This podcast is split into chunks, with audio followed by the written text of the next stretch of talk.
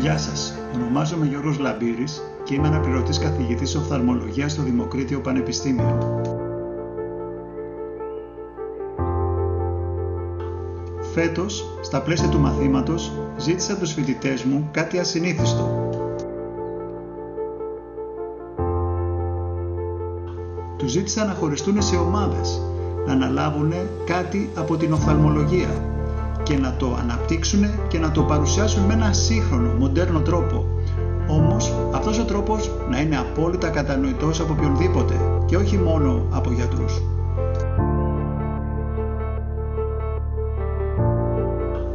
Κυρίες και κύριοι, σας παρουσιάζω λοιπόν τα podcast των πεμπτοετών φοιτητών της οφθαλμολογίας στο Δημοκρίτιο Πανεπιστήμιο Θράκης. Καλή ακρόαση!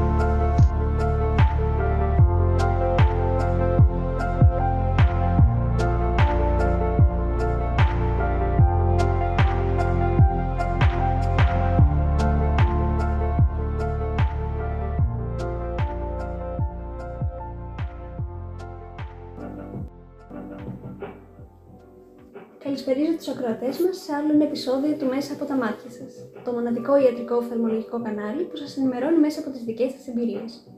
Μαζί μας σήμερα έχουμε τη Μαρία και την Ελένη και θα μιλήσουμε για τις κλίνηση κατά πλάκας και τα συμπτώματά της στους οφθαλμούς. Καταρχάς, γνωρίζετε τι είναι η σκλήνηση κατά πλάκας ή αλλιώς πολλαπλής σκλήνηση. Πρόκειται για μια αυτοάνωση φλεγμονώδη νόσο του εγκεφάλου και του νοτιού μυελού, όπου οι βλάβες εμφανίζονται διάσπαρτες και σε διαφορετικές χρονικές στιγμές. Χαρακτηριστικό της νόσου είναι ότι μπορεί να προκαλέσει αναπηρία. Στην πολλαπλή σκλήρυνση, το νοσοποιητικό σύστημα επιτίθεται στη μυελίνη των νευρικών ινών, που αποτελούν τα βασικά κύτταρα του νευρικού συστήματος, διαταράσσοντα την επικοινωνία μεταξύ του εγκεφάλου και του υπόλοιπου σώματος. Η μυελίνη είναι ένα προστατευτικό κάλυμα και θα μπορούσε να συγκριθεί με τη μοναδική επίστρωση στα ηλεκτρικά καλώδια. Όταν λοιπόν έχει βλάβει η μυελίνη, τα μηνύματα που ταξιδεύουν κατά μήκος των νευρικών ινών αποκλείονται. Ποιοι είναι όμως αυτοί που κινδυνεύουν περισσότερο από την ασθένεια, οι ηλικίες μεταξύ 20 έως 40 ετών, το γυναικείο φύλλο, το οικογενειακό ιστορικό, κάποιες λοιμώξεις, το κάπνισμα, η παχυσαρκία, η έλλειψη βιταμίνης D και η συνύπαρξη άλλων αυτοάνωσων νοσημάτων. Τα σημεία και συμπτώματα της κλίνη κατά πλάκα ποικίλουν ευρέως μεταξύ των ασθενών. Μερικά άτομα με σοβαρής κλίνηση κατά πλάκα μπορεί να χάσουν την ικανότητα να περπατούν ανεξάρτητα ή να μην περπατούν καθόλου, Έχουμε παρατηρήσει ότι η νόσος ξεκινά συνήθως με μούδιας μάκρων και με πληθώρα εκδηλώσεων στα μάτια για τα οποία θα μιλήσουμε ευθύς αμέσως.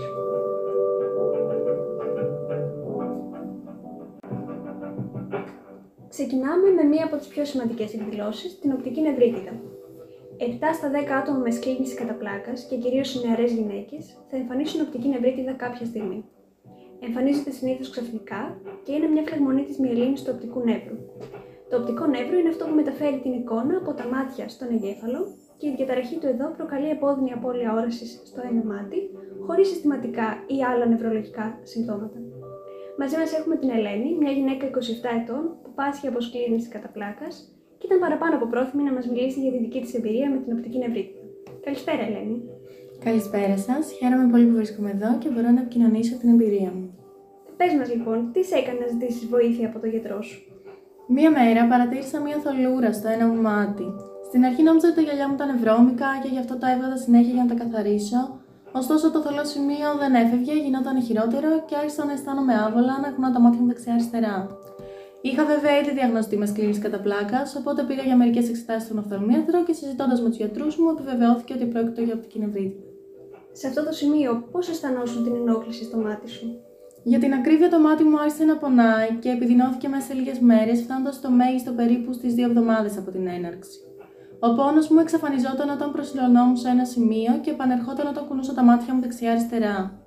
Επιπλέον, ένιωθα άλλες και τα χρώματα ήταν ξεθοριασμένα, όχι τόσο έντονα. Mm-hmm. Και για όλα αυτά, ακολούθησες κάποια θεραπεία; Οι γιατροί μου είπαν ότι μπορούσα να πάρω κορτιζόνη ενδοφλέβια, αλλά καθώς στήλαζα, επέλεξα να μην το κάνω.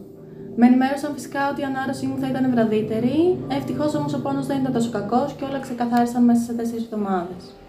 Ωραία, όλα βαίνουν καλώς λοιπόν. Ευχαριστούμε πολύ, Ελένη. Σε αυτό το σημείο να αναφέρουμε ότι εάν η σκλήρυνση εκδηλώνεται πρώτη φορά με οπτική νευρίτιδα, συστήνεται η παραπομπή σε νευρολόγο.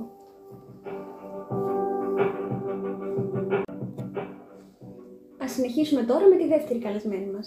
Μαζί μας έχουμε και την ξεχωριστή περίπτωση της Μαρίας, που ήρθε πρώτα σε εμάς με τα συμπτώματά της και ύστερα διαγνώστηκε με σκλήνηση κατά πλάκα. Καλησπέρα, Μαρία. Γεια σας και από μένα. Εγώ ονομάζομαι Μαρία, είμαι 24 ετών και πριν λίγους μήνες ξεκίνησα να καταλαβαίνω ότι δεν έβλεπα το ίδιο με πριν. Εξήγησέ μας λίγα περισσότερα. Βασικά, σε όποια κατεύθυνση και αν κοιτούσα, έβλεπα διπλά και με τα δύο μάτια. Δηλαδή, ένιωθα ότι έβλεπα δύο αντίγραφα, το ένα δίπλα στο άλλο.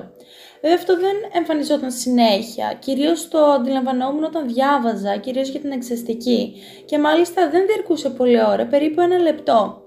Οπότε και εγώ το συσχέτισα κάπως με την κούραση και δεν έδωσα αρχικά ιδιαίτερη σημασία. Όμως μετά την εξαστική συνέχισε να εμφανίζεται και μάλιστα τότε άρχισα να έχω και κάπως πόνο το κοιτούσα δεξιά-αριστερά. Και ανησύχησα οπότε αναζήτησα οφθαλμίατρο. Με την εξαίρεση διαγνώστηκε διπλοπία και μου είπε ότι έχω κινησταγμό στο αριστερό μάτι. Ε, Εκτός από το ότι έβλεπες διπλά και πονούσες, δεν σε ενοχλούσε κάτι άλλο στην όραση; Το λέει γιατί με τον ισταγμό συνήθως ο ασθενής δυσκολεύεται να κρατήσει σταθερό το βλέμμα του στο αντικείμενο που θέλει. Όχι, δεν είχα κάτι τέτοιο, τουλάχιστον δεν το αντιλαμβανόμουν.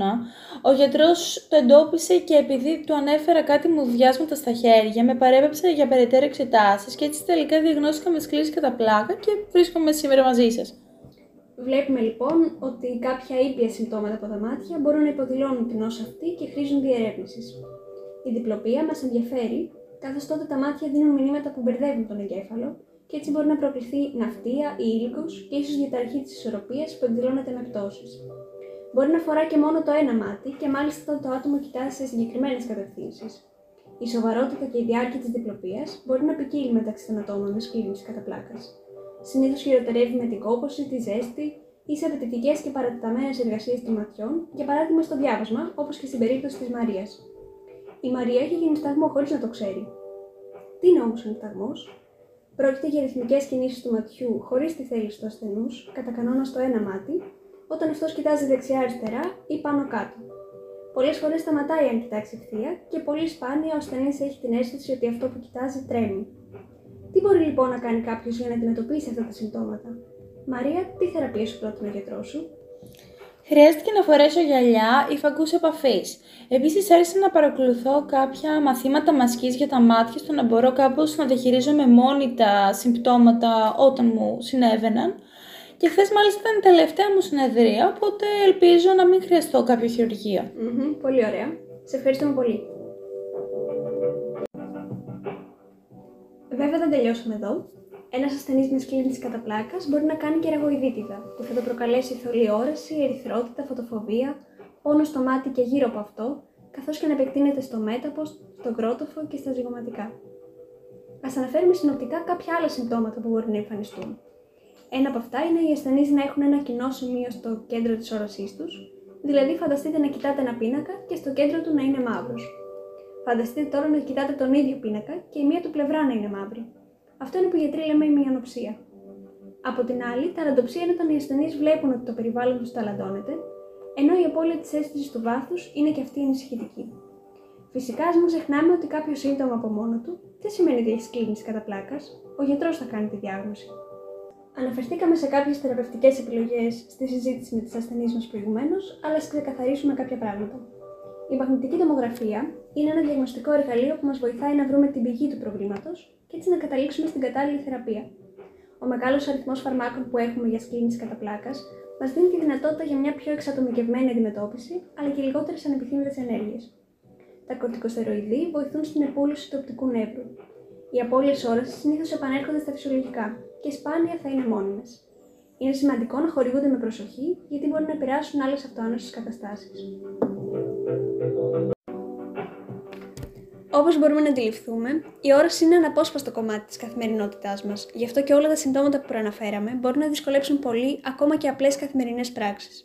Μέσα από τα μάτια της Ελένης και της Μαρίας τώρα θα πάρουμε μια ιδέα από τις δυσκολίες της καθημερινότητάς τους. Ελένη, μίλα μας αρχικά εσύ. Τι δυσκολίες έχεις αντιμετωπίσει; Στην αρχή δυσκολευόμουν κυρίως στο διάβασμα, αλλά και όταν έβλεπα τηλεόραση για πολλή ώρα. Ωστόσο, όσο περνούσε ο καιρός, χρειάστηκε να σταματήσω την οδήγηση τόσο για τη δική μου ασφάλεια όσο και των γύρων μου.